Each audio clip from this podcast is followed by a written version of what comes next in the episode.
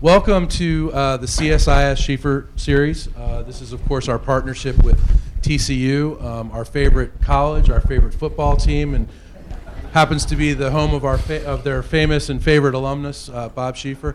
I have to tell you all today, today was a really big day at CSIS. Now, we, we host uh, over 1,600 events a year. Today, we hosted at least three, um, and for a total of about uh, five, let's see, it's uh, almost 800 people came through CSIS today.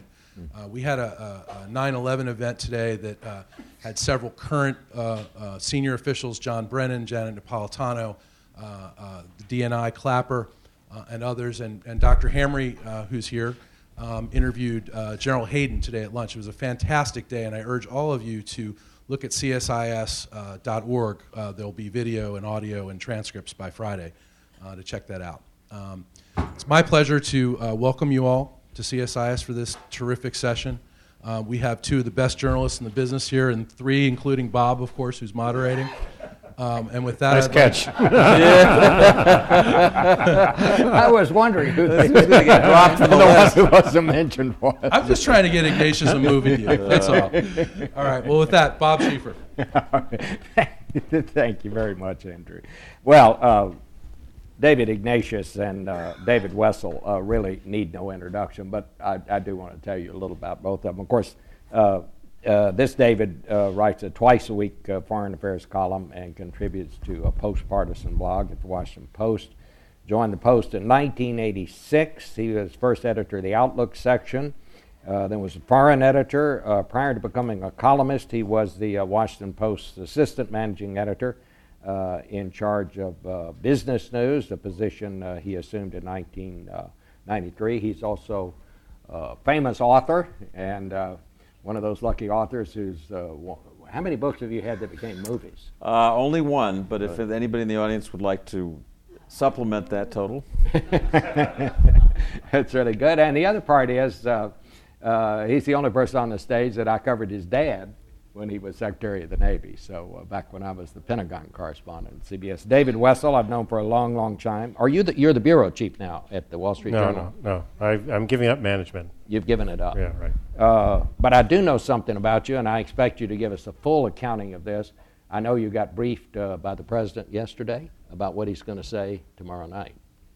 If you say so. so I know you will be willing to share with us on uh, whatever it was that uh, he told you. Uh, you uh, you've been at the journal for quite a while. Uh, you've written a lot of things about uh, about the economy and about the state of the economy and how it plays into our our role on the world stage now. So I think I think between the two of you, we may can solve a lot of the world's problems today. So, uh, David, uh, I want to ask both of you just a general question, and I think we'll probably go to uh, to questions early in this because I think a lot of you all will have questions from out in the audience. Be thinking about what you want to talk about. Uh, let me just ask both of you just a, a general question. Do you think that what we have gone through and this budget gridlock uh, is undermining America's global leadership. I know you've written about that, David, and uh, I'd like to hear you talk about it. Well, let me let me begin, uh, and my answer is yes. Uh, I find that when I travel overseas, and I do a lot, I hear increasing expressions of concern about uh, the health of the U.S. political system. Why is America not able to solve problems? I think uh, there's been a general uh, concern on, on, on, multiple levels about the U.S. ability to execute in the ways that uh, other nations expected. Uh, people were shocked uh, by the invasion of Iraq, in, in part because they, in Europe, certainly believed it was the wrong policy, but they were even more shocked by the inability to, to, to succeed, to make the occupation work. Uh, I think the expectation was America might do this tough thing, but then they'd, then they'd quickly pacify the, the opposition. With the financial crisis of 2008, uh, you, can, you can read and even more feel when you're in China uh, the, the Chinese leadership's uh, s- surprise that America, this big, fast locomotive, behind which they've been following to their great a- advantage uh, in the global economy, uh, beginning to slow. Our, our economic management, uh, in their view, unreliable. They've taken to lecturing American officials, and and now uh, the the this really, when you look at it from outside, astonishing uh, decision to hold our, our our budget and indeed our very credit rating hostage to what to outsiders seems like uh, partisan and, and, and petty political fighting. So I think it's, it has cost something. I just, Bob, if, if you would be interested, I just want to quote some numbers I was looking at this afternoon, thinking about our session from a, a Pew Research Center poll that was done, released several weeks ago. Uh, in 15 of the 22 nations they s- surveyed, the balance of opinion is that China either will replace or has already replaced the United States as the world's leading superpower. And get, get these uh, numbers from key U.S. allies. In France, 72% of those surveyed think that China either will or already has surpassed the U.S. In Spain, 67%. In Britain, 65%. In Germany, 61%. In other words, among our closest allies, th- that's the perception. Here's another really uh, interesting set of figures from this survey. Uh, this is on the question uh, asking West, West Europeans Is China the world's leading economy? From 2009, the percentage of people who said that in Spain jumped from 22% to 49%. In Germany, from 28% to 48%. In Britain, from 34% to 47%. In France, from 35 to 47%. In other words, in the space of two years, you have 20 percentage points to a near majority saying that China is the world's leading economic power. Uh, those are numbers that should uh, seriously concern Americans uh, because they, they tell a story of a world that's rapidly losing confidence in, in American leadership. So, how did it happen, David?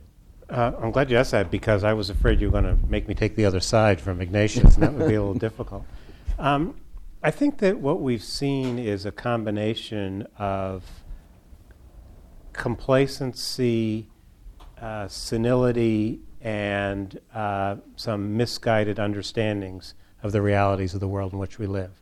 Uh, you know, for a long time, we just figured that, well, no matter what we did, we'd do it better than everybody else. And that went for our schools and our engineers and our and and that turned out it turned out that there are a whole lot of smart people in the world, and giving them a little bit of education, and they're giving us a run for our money. I mean, uh, it, it is appalling that a country as rich as ours doesn't have the world's best schools. And it is shocking that my friends Claudia Goldin and Larry Katz, economists at Harvard, say that for a, gener- for a century, every generation of Americans was significantly better educated than its parents. But that's no longer true. I think that the other thing that happened is that we, we, we made some mistakes and we seem to be unable to cope with uh, accepting the mistakes and doing something about them. So I think the, the recent episode is, is quite instructive. Uh, for many Americans and many people in the rest of the world, had long ago concluded that, okay, Americans can't make things as cheaply as the Chinese or the Mexicans can, and maybe they can't even make them as well as the Japanese can. But the one thing the Americans have figured out how to do is run a good financial system. Only that turned out not to be true. And I think that really shattered a lot of people's illusions about things. You know, at the very least, we thought we could do that. And it's taken us a long time to, to recover from that shock. I think that's one of the things that's hurt us with the Chinese. But I think the thing that is almost more alarming than the, no, is more alarming than the numbers that David cited is that I think many of our own people are losing confidence in our institutions, in, our, in the press, in, the, in Wall Street, and the government. And that makes it hard to make the decisions that we have to make and the tough choices, as the cliche goes, that we have to make in order to put ourselves back on the right track. Did this happen? We're coming upon a, a very important anniversary here, uh, 9 11. Did this begin in the wake of 9 11, or did it come some years after that? I don't think it began with 9 11. Uh, I mean, I suppose you could make the case that 9 11 begat Iraq, and Iraq certainly is part of the, um, the problem we have with our both public image outside and our own self image. But, you know, when you think about where we were a few days after 9 11, we, our standing was never higher. I mean, we, we, were, we were pulling together as a people, and the rest of the world was on our side. So I think it came afterwards. I think we squandered some of that goodwill. But the economic crisis of 2007, 2008, I have a really hard time drawing a line between that and, and 9-11. What do you think, David? Um, I'll take the, uh, the contrary view, although uh, obviously this is um, something we'll be trying to understand the rest of our, of our lives. Uh, I've used an analogy uh, often, and forgive me if I've used it with any members of this audience, um, to uh, the shock of, of September 11 as being like the shock when you hit a spinning top. Uh, and I should say, I, this is an analogy I, have stolen from my father, who's 90, so he, he, he, knows things about, about tops and about the world. So, um, if you knock a spinning top, um, often it will sort of, you know, veer off and then come back to the center point and keep spinning. It's, it, um, other times you'll knock it and it'll begin to wobble more and more. And, and obviously, the difference between the two is how fast the top is spinning to begin with. And it seems to me that it, it turns out we, we've learned that our top wasn't spinning as fast as we thought it was. And when it got knocked, rather than quickly coming back to a center point, uh, it, I, it has wobbled much more than we thought. I think that's, that's true of our, of, our, of our political system. I think it's true of our economy. I think, I think I wrote the other uh, week that this idea that we had that's sort of built in in our faith in liberal democracy, our faith in free markets, that there are self-correcting mechanisms that are built into the systems that we have that will, that will, that will self-correct. Um, you know, that wasn't true in the time of Keynes. Keynes's great insight was that those self-correcting mechanisms don't work and that you sometimes need to intervene. It, it, it was true when modern political philosophy began to deal with the, all the imperfections uh, of, of, of, of, democracy. And we, and we, you know, we do need to remind ourselves that these systems are very imperfect and that we just seen an illustration of that. And that for that reason we have to work all the harder to, you know, that, it, that it's not going to take care of itself. I, I, I, was struck by one of the things you wrote about 9 11, where you said, and I want to get back to, to the spinning top because I think you make an interesting point there, but I just want to ask you about this. You wrote that you thought uh, historians may well look back on, on 9 11 and what they will find significant about it is that basically we overreacted. I, th- I, think that that's, I think that that's right. I, I think um, I, I, hope that's the lesson that our, our government officials have learned. Certainly, that's a core uh, tenet for, for our president and his national security team. They work very hard to keep the rhetoric uh, restrained. The war on terrorism, th- you know, you can understand why people did that, but that had the effect of exalting our enemies, uh, of making them s- seem larger than, than, they would have otherwise. Uh, the the the uh, so I, I you know, I, I, I a paradox for me, Bob, is that I, I, I, find that on the substance, many of President Obama's policies in dealing with these problems look right to me. I, I think he, he's off, and yet they, they're not having the, the desired effect.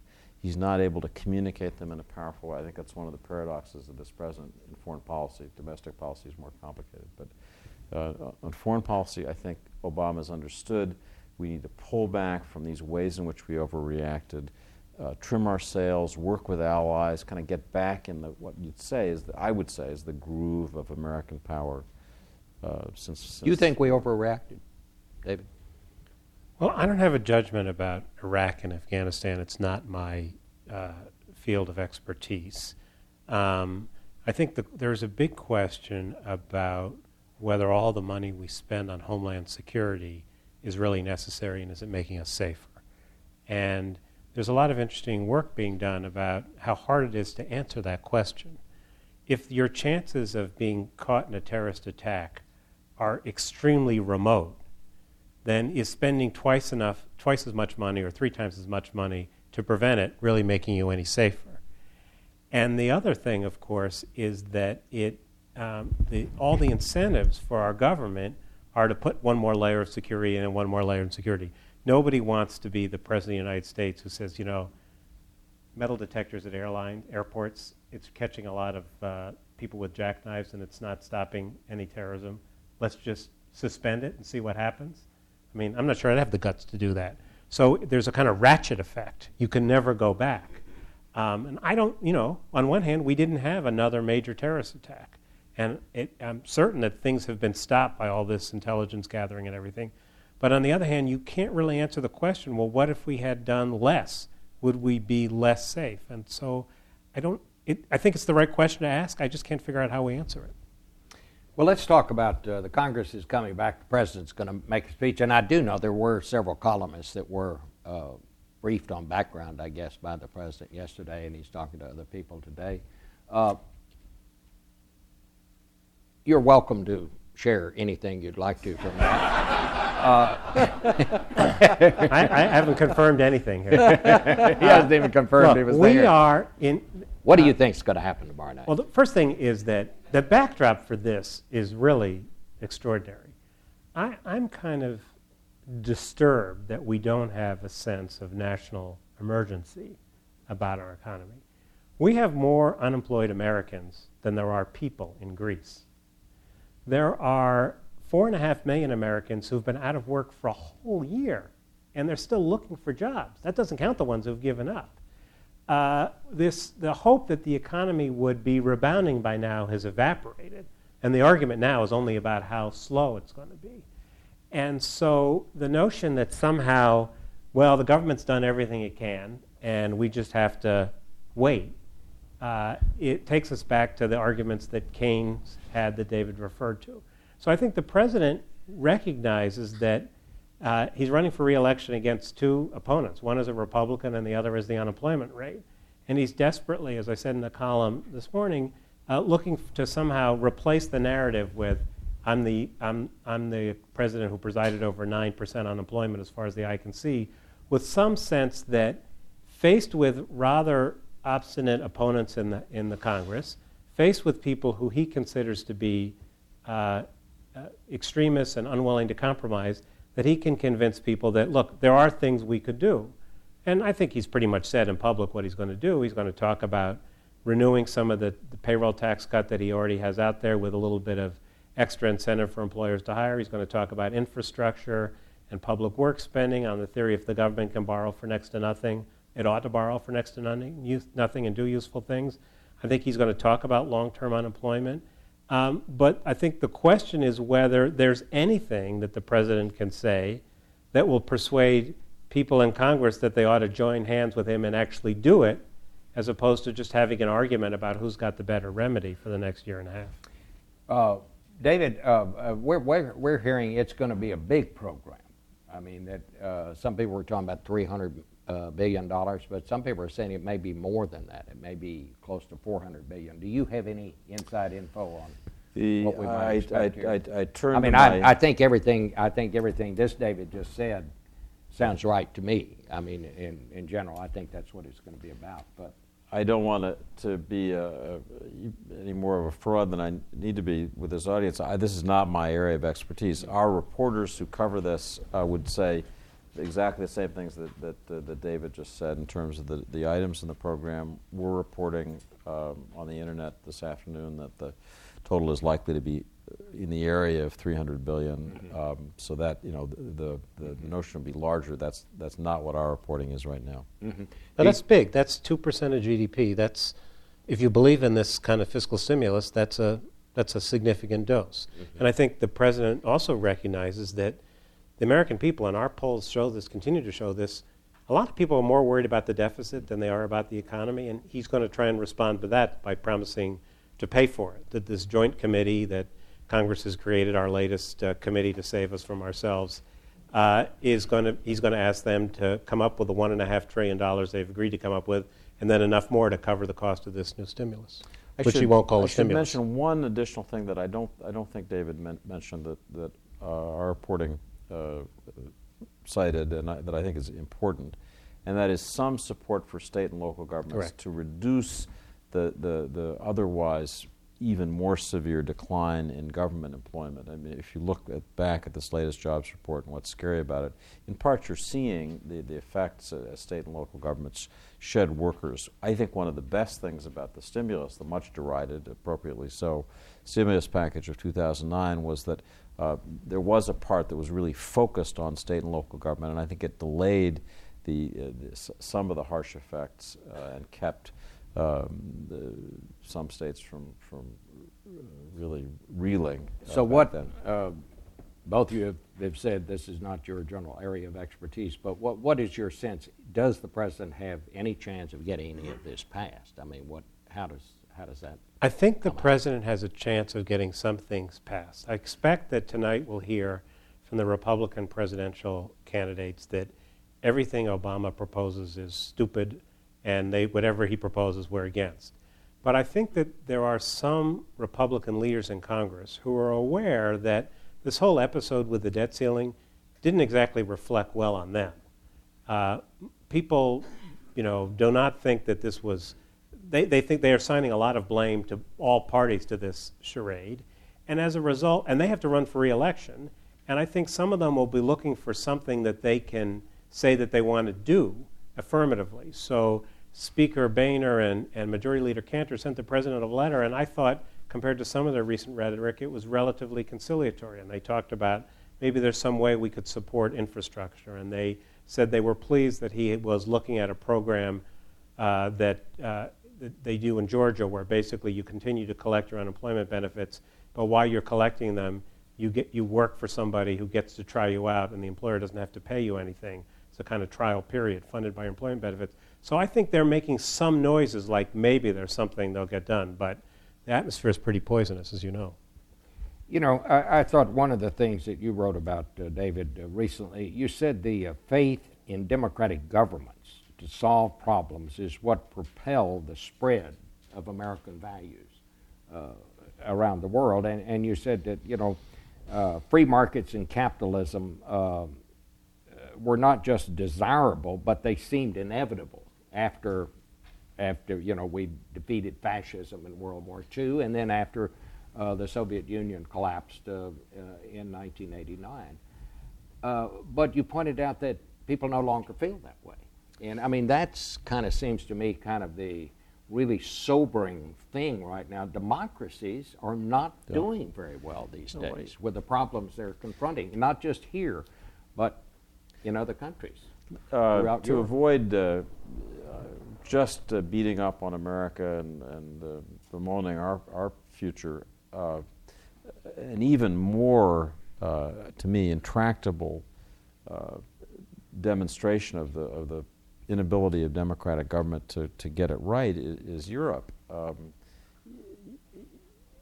it, it's become a truism to say that you cannot have monetary union without you know, 16 countries sharing a currency without what amounts to a, a single coherent fiscal policy that, that can be imposed on the members. The chance of that happening in a meaningful way, I think, still in Europe is, is tiny. Even if it were to happen, the degree to which this Europe, which is shrinking in almost every country, shrinking in population, its ability to support the benefits that it's promised its workers and that are the bedrock of European social democracy is zero. It's just not possible. The only way they could escape this is to, you know, bring in uh, migrant workers, workers flooding out of North Africa, and, and you know that's one area where I'm really optimistic about America. Uh, You know, our our our inclusive democracy, our ability to take people from all over the world, give them an opportunity, help them to get rich, uh, you know, is, is, is fantastic, especially by comparison to Europe, which is still rigid to me, in, you know, enable, unable to be inclusive, to draw people in. I think also that, I mean, one, you could talk yourself into being more depressed than need be. The facts are plenty depressing. But uh, David mentioned North Africa, and I don't know how that's all going to turn out, but um, I don't think I would have sat here a year ago and said that the there would be a largely bloodless overthrow of Mubarak in Egypt. So something interesting is happening in the Arab Spring. But more importantly, you know, I spent three weeks in China earlier this year, so you know, for a daily newspaper reporter, that makes me an expert.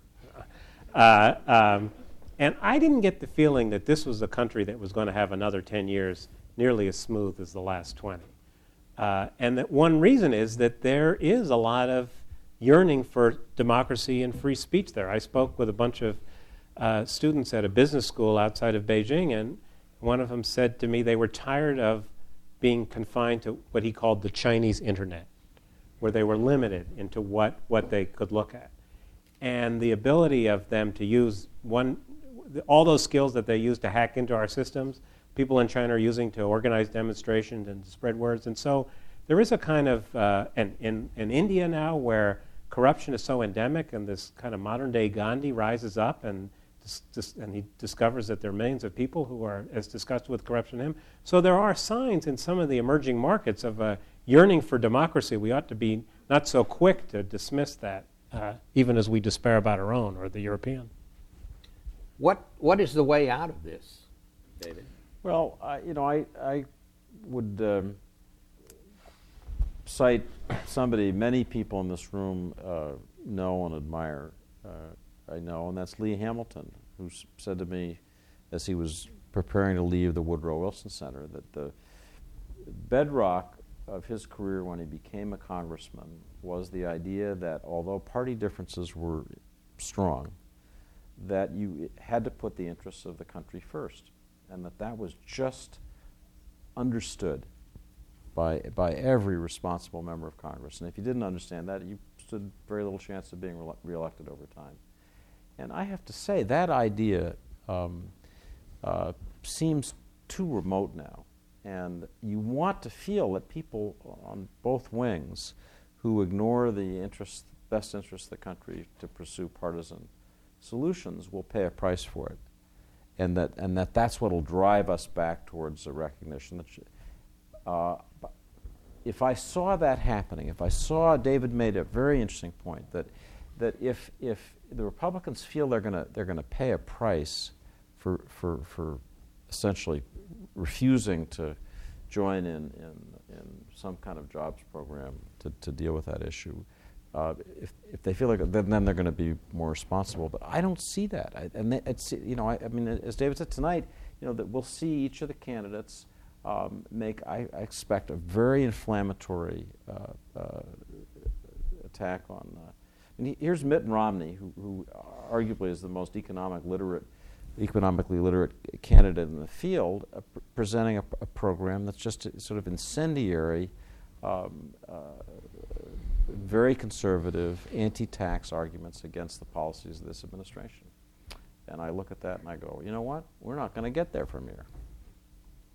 I don't, I don't know what changes it. Um, we know that it's kind of a cliche to say that at times like this, leadership is important, and um, uh, we seem to have a leadership dearth. I mean, the three of us have been around Washington for a long time. and 500 years. I'm, I'm, I'm struck. Uh, that's just you. I'm, I'm constantly struck by how few people in Congress are like know, Lee Hamilton or some of the big deal makers like, you know, Dan Rostenkowski or Bob Packwood or Bob Dole or Tip O'Neill, and that kind of personality seems to be lacking. The, this president doesn't seem to have that knack, and so. But we do live in a place where we the voters throw people out from time to time, and people come in, and then, as you know, when when I talk about this uh, elsewhere, I'm sure you guys get the same question. Sooner or later, somebody asks me if I think the press and cable television and the blogs are contributing to that, and I have to say yes. It's certainly the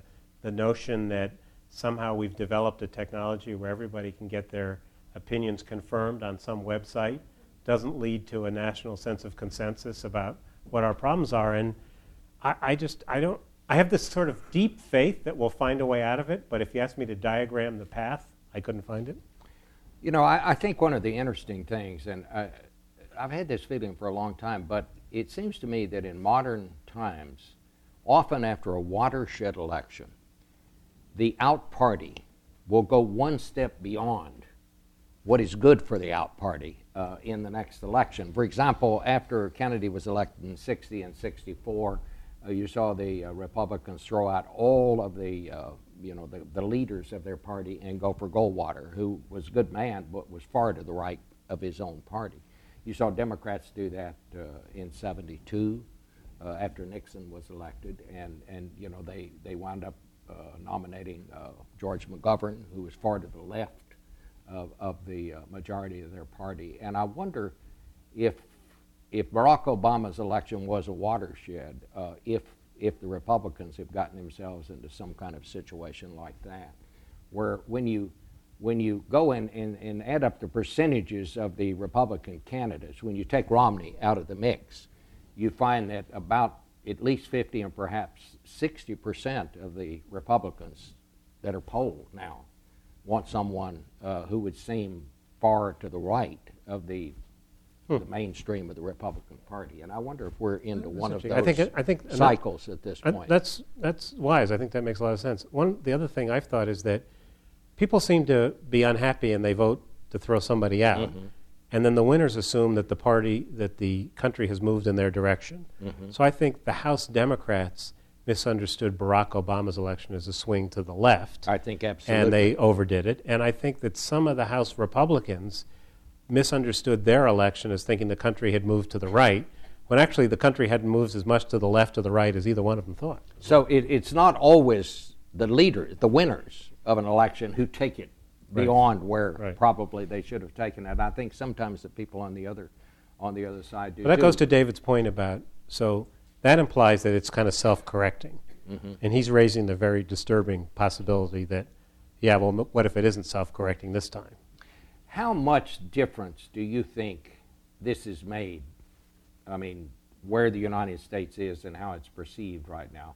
Uh, how much difference has this really made around the world, David? I mean, I, we all worry about, I mean, what do people think of us? And then sometimes we find out, well, maybe they're not thinking of us. Maybe they got Um, something else on their minds. Maybe it's just we're being self-centered. or something. Despite Standard and Poor's, uh, the dollar is, is still the world's uh, uh, storehouse of value. It, it, it, people flee to the safety of the dollar and the safety of the United States economy. We're the largest and most liquid. Um, you could argue that some of the things that are causing problems are themselves healthy reactions to the excesses of the past. Uh, you know, we, we said for the last uh, decade or mo- more than that, the United States needs to improve its saving rate, that we're just consuming much more than we produce, and it's out of line. Well, guess what? We're saving a lot more. Uh, and our, our, our corporate sector in particular is saving. It's, it's, it's, it's hedging against the storms that it fears are just over the horizon. It's, you know, I mean, the, the liquidity crisis where you can't, you just can't, it's like you can't breathe. It's a panic attack for the whole economy.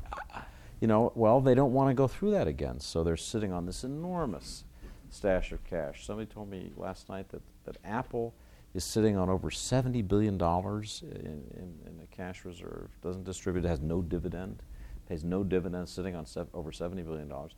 Uh, but you know these these arguably these are these there's a there's a healthy component of this and uh, the degree to which our financial system has been self-correcting as opposed to Europe's and I think our financial system has really put itself back together.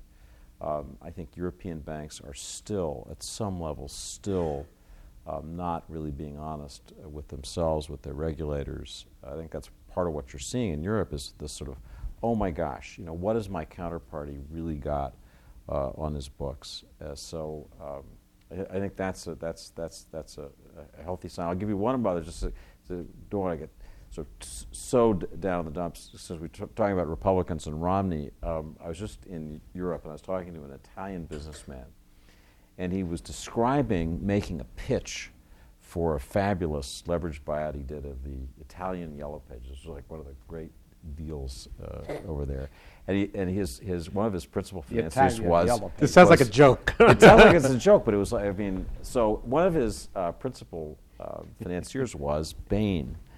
And he described making his pitch to Mitt Romney, who was then at Bain, and Mitt Romney asking really great questions and being totally on top of everything and saying, you know, let's do this deal. And it returned 20 times what everybody put into it. And so, you know, the, the music, cue the music. So anyway, it's a nice, uh, it's a nice Mitt Romney is a story. well, let's go to the uh, to the audience if you have questions, and we can you can ask them on any subject. Yes. I have a question for David Wessel. Here comes the microphone. In the, your opening remarks, you talked about the failure of the financial system, the big disappointment, uh, which took people by surprise. Um, and of course, you could now couple that as we look back with the enormous amount of inequity in the uh, economic condition of the uh, of the American people, the differences in wealth. But I want to ask you a question, whether or, not, or a comment rather, on what I perceive to be possible causes of the financial system's debacle. Two items. One, it would be, of course, the repeal of Glass-Steagall, which a lot of people have talked about. But the other one that I haven't heard anybody talk about is when the investment banks changed from partnerships to publicly held companies, when they no longer had any skin in the game, and they went big, big time, and took a lot more risks. And we saw the result of that. Uh, it's funny. I, I, I agree with your point, but I don't think I agree with it quite so much about the investment banks. So there's this interesting change in America where a lot of the people who were responsible for being checks on the system, lawyers, accountants, and stuff like that, were organized as partnerships. And they seem to have a great deal invested in their reputations. And I think that you can explain a lot of what went on in the corporate scandals of the early 2000s by looking at what did they, how we, they changed to be for profit companies, shareholder owned companies, where you couldn't ever say it's not good for us to do this deal because if we don't do it, someone else will do it, so we might as well do it. So it was kind of a race to the bottom. And the incentives in these firms changed, I think, in the 2000s. I think in the, with regard to the particulars of this, of the recent economic crisis, it has to be more than that because some of the firms that went under, like Bear Stearns and Lehman Brothers, the people who were running them actually did have quite a bit of skin in the game in those firms. So it's, it, it, th- there was something about the change in the ethos of American business and the checks on the financial system that I think you're right in identifying was a big part of the climate for the change. But I'm not sure I would attribute it exactly to the investment banks. Next question. What do you think? I, I just asked both of you this. Uh, we've talked a little bit about the Republicans and some of the things that, uh, you know, uh, being obstinate and what we're going to hear in this debate tonight. David, what do you think the president did wrong? What's the worst mistake he made since coming to office? I, I'm a little uncomfortable with the worst, so can I just mm-hmm. I think with the benefit of hindsight, and I want to underscore that, uh, they didn't do enough on housing. That one of the reasons the, ho- the economy is still so lousy is we haven't got beyond this housing problem. One out of five Americans with a mortgage has a mortgage that's bigger than the value of his or her house. And the, the more introspective me- former members of the president's economic team, if you press them, will, will, will acknowledge this. Uh, now, this is an area where there is no fair answer and where there are only flawed ideas. And so the president would have had to say to his advisors, okay, I get it. There's 20 things we can do on housing, they all suck. Let's try the three least bad ones. That's one. And secondly, I don't think the president has managed this deficit thing very successfully. The right policy, this is what Ben Bernanke at the Fed talks about and others, is something like the president is now proposing, which is a little more fiscal oomph now in return for some fiscal restraint in the future that we can really count on because it's credible. But the president has never been able to kind of articulate that that's what I'm trying to do here or convince anybody that he's actually doing it. What would be your answer to that? Um, well, I, I like the, the points that David made. I would say, looking at the uh, intersection of politics and economics, that the big mistake the president made was to uh, push forward with uh, uh, a major piece of healthcare uh, legislation when there was not a political consensus in the country about about what what to do. I think that that, that that's a, mis- a mistake. I hear I'm, I'm, quoting something that Lee Hamilton told me that you that, that a major piece of social legislation like this requires uh, some greater uh, Broad clarity consensus. and Right. broad consensus. And uh, you know, I, I mean, I also don't think it's. I think, I think that the that the bill that was passed doesn't get at the real problem, which is which is which is the cost of delivering health care in America. It's going to take a, basically a generation to change how medicine is practiced. But the notion of, of guaranteeing uni- universal access to a wildly uh, expensive system, which is what we've done, I, I mean, when you look at it, it's just wasn't a good idea. The I- public's, I- the public's Yeah. discomfort with it is not um, ill, ill-founded. And I, I think it's agree mistake. with you. I, I mean, I think that if the president, I mean, the the, econo- the economy was in such a shape that I think the president, sh- and this is total hindsight, you know, very good 2020 hindsight. I think if the president had said when he came into office, I know I told you that health care was going to be a major thing, and that's a major goal, and it still is. But folks, we've got to fix this economy. And when I get it fixed and get it rolling, then we're going to do health care. And then I think if he'd have found something in health care that he could have found a consensus on to get mm-hmm. passed and gotten that mm-hmm. passed, whatever it was, divided That's- up into two years. I mean, Lyndon Johnson, we remember him for his civil rights record with two civil rights bills, the 64. He knew the country couldn't swallow all of it. at And, one and time. one bit of evidence in support of that thesis is that when's the last time you heard the president brag about health care reform? Yeah. This was supposed to be a once in a generation reform, and he never mentions it. And, and I think also the way, and you, you alluded to this, I mean, you basically passed it by a legislative trick, reconciliation. And I don't think you can ever pass major legislation like that and make people like it when they think uh, a lot of people thought it was unfair. I mean, I know it's part of the process and all that, but the way it was pictured, and Republicans were able to say that, uh, you know, this, this was a trick. I think that, I think that hurt him too. That, that, but all of that is hindsight. Yes, sir. My name's Michael Thorley from Capital Group. Um, if I may be permitted a one sentence, maybe two sentence comment, and then a question. That uh, in the nature of democracies, I come from another one, um, we get the governments, we sort of get the governments we deserve, that the people vote for, and the politicians that we vote for. So maybe we also need to look elsewhere as well as blaming the politicians. Um, my question is even if um, people have got it wrong in the Pew uh, polls that uh, Mr. Ignatius referred to and have exaggerated China's strength.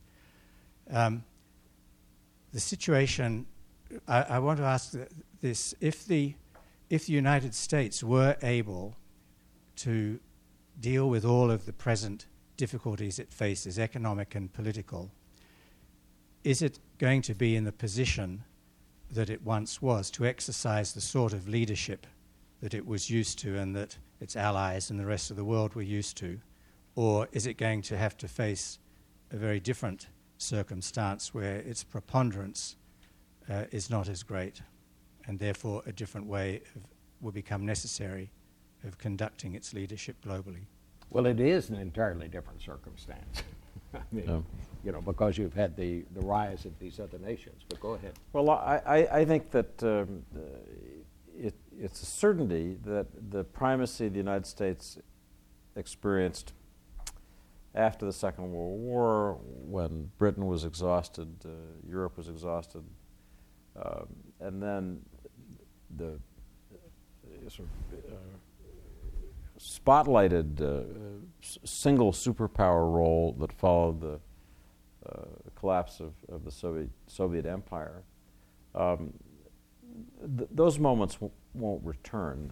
The rest of the world is, is, and this is, you know, this is the positive miracle of, of my lifetime, the way in which the rest of the world is getting richer. I mean, the, the way in which China, you do have to remind yourself, rather than, you know, beating yourself up about the Chinese threat, that the way in which people have come out of poverty in this enormous country and, and you know, created wealth and, and economic dynamism, dynamism is it's just it's, it's, it's a fabulous story. There's no reason that that shouldn't, in the end, be beneficial for, for the whole world. It will, there, there'll be adjustments for the United States, but I don't, I mean, I think if the United States can, can get back to solving its own problems with good leadership, uh, there's no reason why we shouldn't be able to coexist fairly, I think, uh, you know, I don't think it's all that complicated to co- coexist with a rising China, a rising India.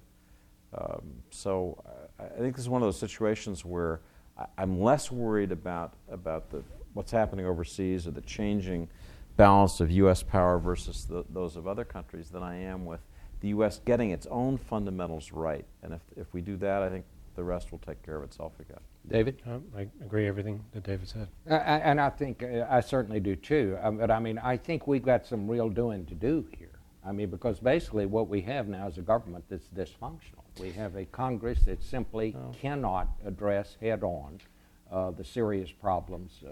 I mean, let's let's be let's be blunt about it. What the United States needs, and I think we said this uh, John Hamre, I don't think I can remember talking about this at a CSIS about two years ago. We need a really great president who will uh, speak to the country, gather the country, uni- you know, unite people, bring them together.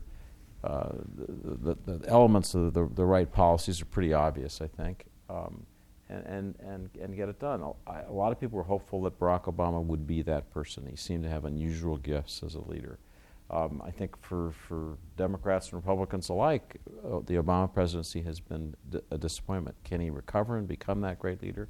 If not, um, will our system generate somebody else? But I think it's that simple. I, the, you know, uh, read American history. Governing America is always difficult. We are really a fractious country. You know, politics is always a, a pie fight here.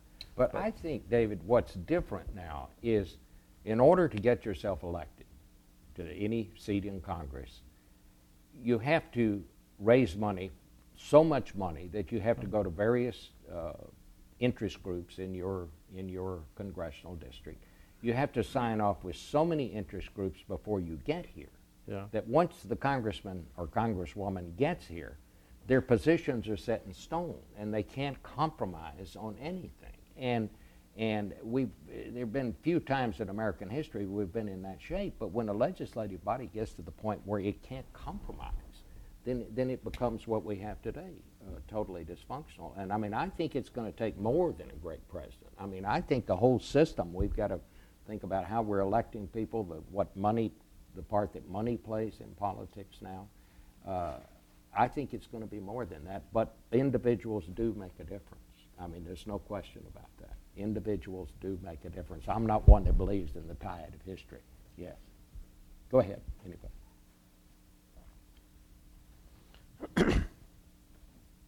Stephen Piper, following up on, on that last one, do we have fewer elections in November, competitive elections in November, than we ever have before? And the real elections, the real contests, seem to be in the primaries where you have to be on this wing or this wing. And so the, the country's divided on every issue, 52 48.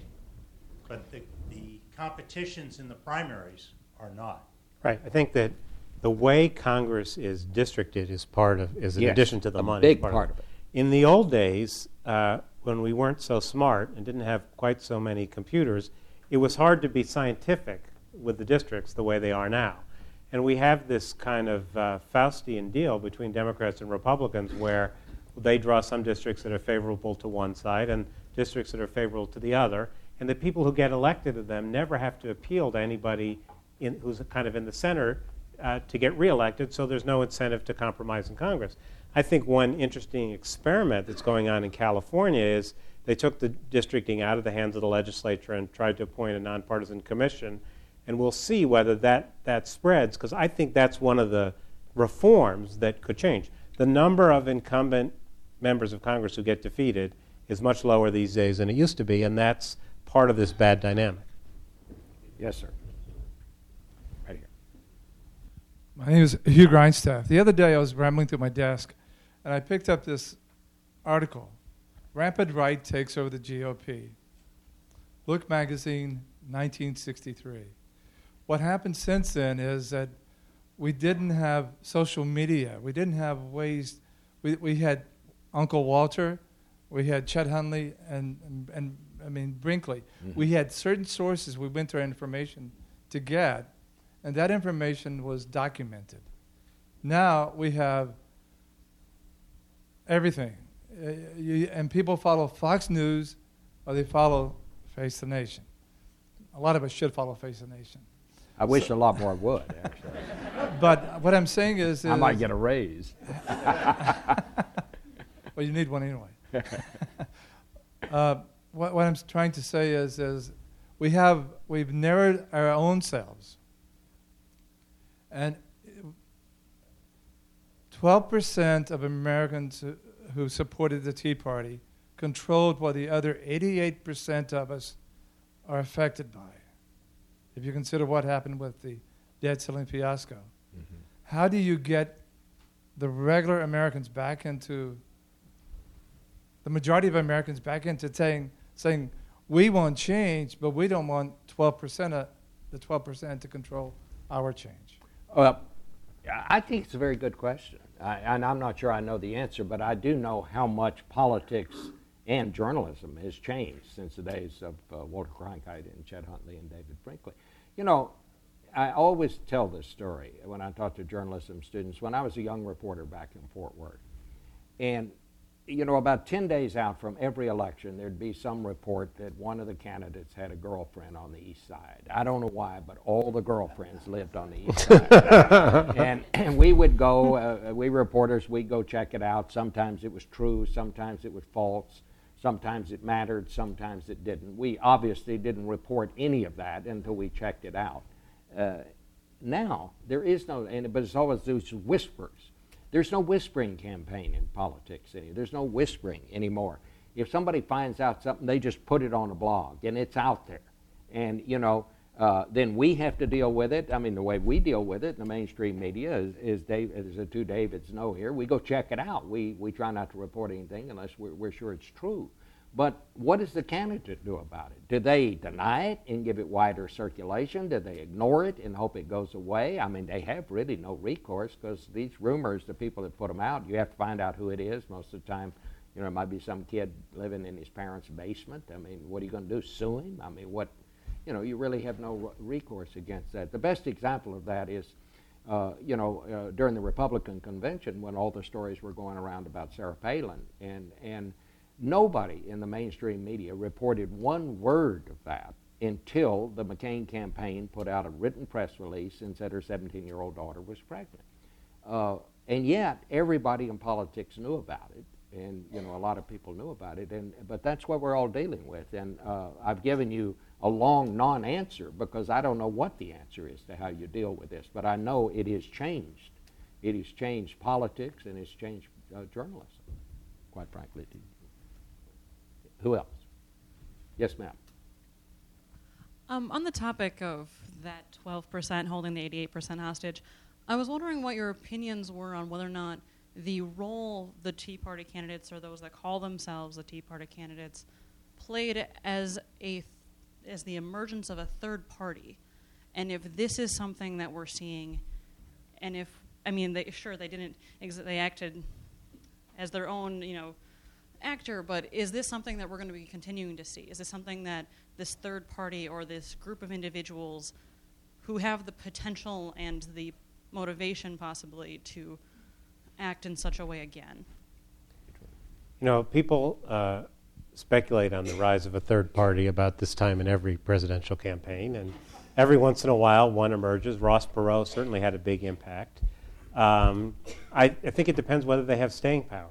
Look, a lot of the Tea Party candidates were elected on a platform of, I promise to be angrier than you are. And they've delivered on that. Uh, but uh, it's a little hard to see where you go with that. I can imagine uh, if the Rep- Republicans nominate someone like Romney, that there's a bunch of people who split off and try and run a, a third party candidate with a more conservative person. I can imagine that happening. Uh, but the, the very things that Bob talked about, the amount of money and raised in politics and all, have raised the barriers to that at the same time as the internet and the ability to organize have lowered them, and I'm not quite sure where the balance is. Uh, our colleague uh, Tom Friedman uh, and others write sometimes about the angry center and whether you'll, you'll see some kind of uh, third party movement or some, some movement uh, in the center that will uh, force people back from the wings toward the center uh, to, to capture you know, what is the decisive uh, swing vote after all. And I, think that'll be interesting to watch. I'd be, I'd be surprised if it happened uh, this time. Um, I, I never forget my high school American history teacher who used to have every morning a set of, of concepts which he would hide with the map, and then at the end of class he'd roll up the map. And on this subject, he used to say, Third parties in American politics are like bees. Once they sting, they die. Well, on that note, I think we'll end. Thank you all on behalf of the TCU Schieffer School of Journalism and CSIS. Thanks for coming.